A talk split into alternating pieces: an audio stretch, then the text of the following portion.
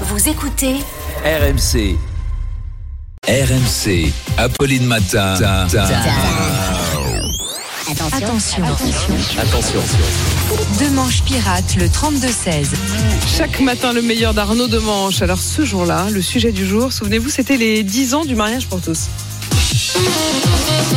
Philippe de Villiers a réagi Ah. en nous disant ce triste anniversaire me rappelle le beau combat de la manif porteuse mené avec les défenseurs de la famille traditionnelle et équilibrée comme Christine Butin qui a épousé son cousin. Aujourd'hui, je, je lutterai avec la même énergie contre ce pouvoir inique. Oui, ce pouvoir inique, inique les traditions, inique la famille, inique les valeurs. Si un jour je suis président, j'abolirai cette horreur. Je remettrai les prêtres pour faire la classe. Christine Butin sera aux finances. On fera des économies en déremboursant la contraception. On n'aura plus de problème de retraite.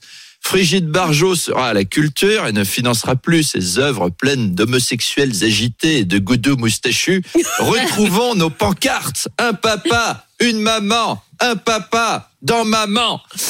Alors, beaucoup de politiques qui avaient voté contre la loi à l'époque sortent aujourd'hui les violons pour expliquer qu'ils voteraient différemment aujourd'hui. Valérie Pécresse a déclaré, ça c'est une vraie citation, elle est authentique, sur le mariage homosex- homosexuel, j'ai changé d'avis parce que tout simplement, j'ai réfléchi. Ah, alors, petit conseil. Valoche, effectivement, c'est mieux de réfléchir avant de voter un truc. Message aux politiques actuels, pensez à appliquer le tuto Pécresse, réfléchir au sujet avant de voter. Il y a des projets de loi écolo qui arrivent. Voilà, ça vous évitera d'avoir l'air con dans 10 ans.